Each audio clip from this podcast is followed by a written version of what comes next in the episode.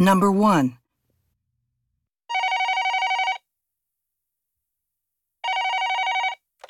Hello? Good morning, Miss Matsumoto.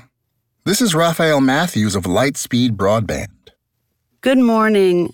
Sorry, but I'm in a bit of a hurry right now. I'd like to have a moment of your time to talk to you about our high speed internet services. I'm actually about to head to work, so this is a bad time. But I am interested.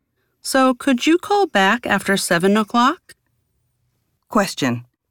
Why does the woman apologize?